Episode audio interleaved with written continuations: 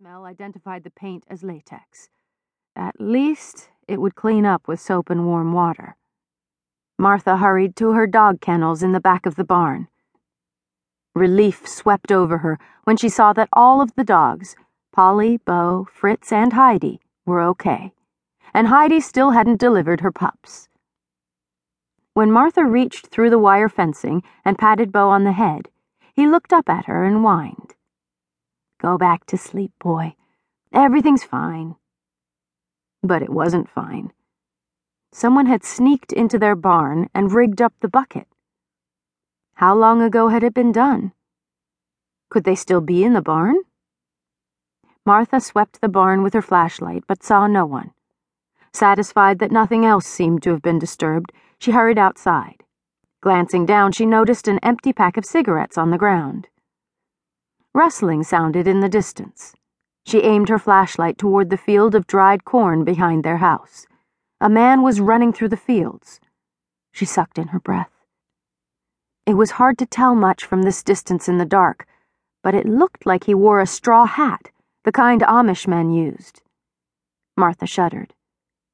If I tell Dad about seeing the man, he'll think it was Luke.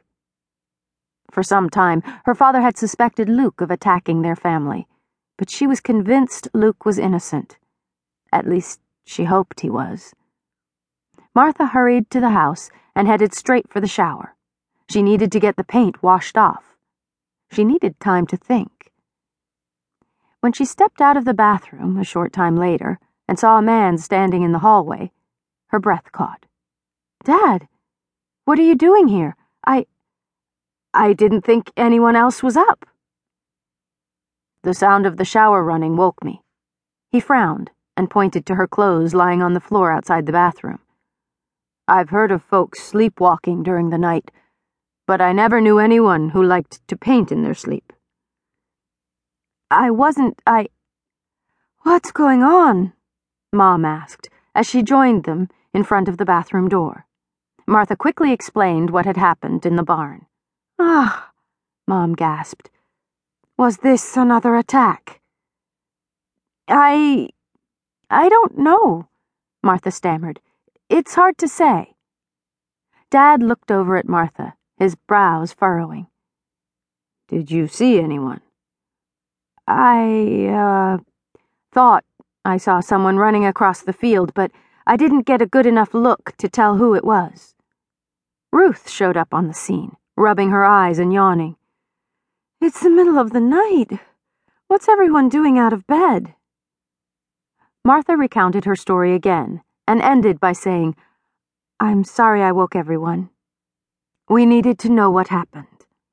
Mom slipped her arm around Martha's waist. It's not safe for you to go to the barn during the night. I just wanted to check on my hund. Besides, it's not right that we can't feel safe on our own property.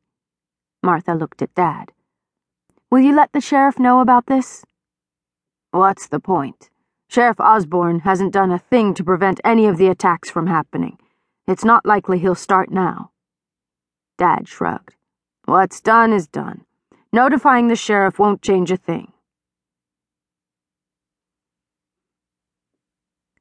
As Luke Friesen headed down the road in his open buggy, the pungent smell of horseflesh filled his senses. Despite the fact that he owned a pickup truck he'd kept hidden in the woods because his folks wouldn't approve of it, Luke preferred horse and buggy transportation. He'd only bought the pickup because some of his Amish friends, who were also going through their running around years, owned a vehicle. Luke figured it was expected of him. Besides, having the truck gave him the freedom to travel wherever he wanted and it gave him an in with Rod and Tim, the English fellows he'd been hanging around for a time. Luke's folks didn't approve of his rowdy English friends, and they'd been after him to settle down and join the Amish church for some time. But he wasn't ready. Some things he wanted to do he couldn't do as a member of the church. Besides, there was no point in joining the church when he wasn't ready to get married.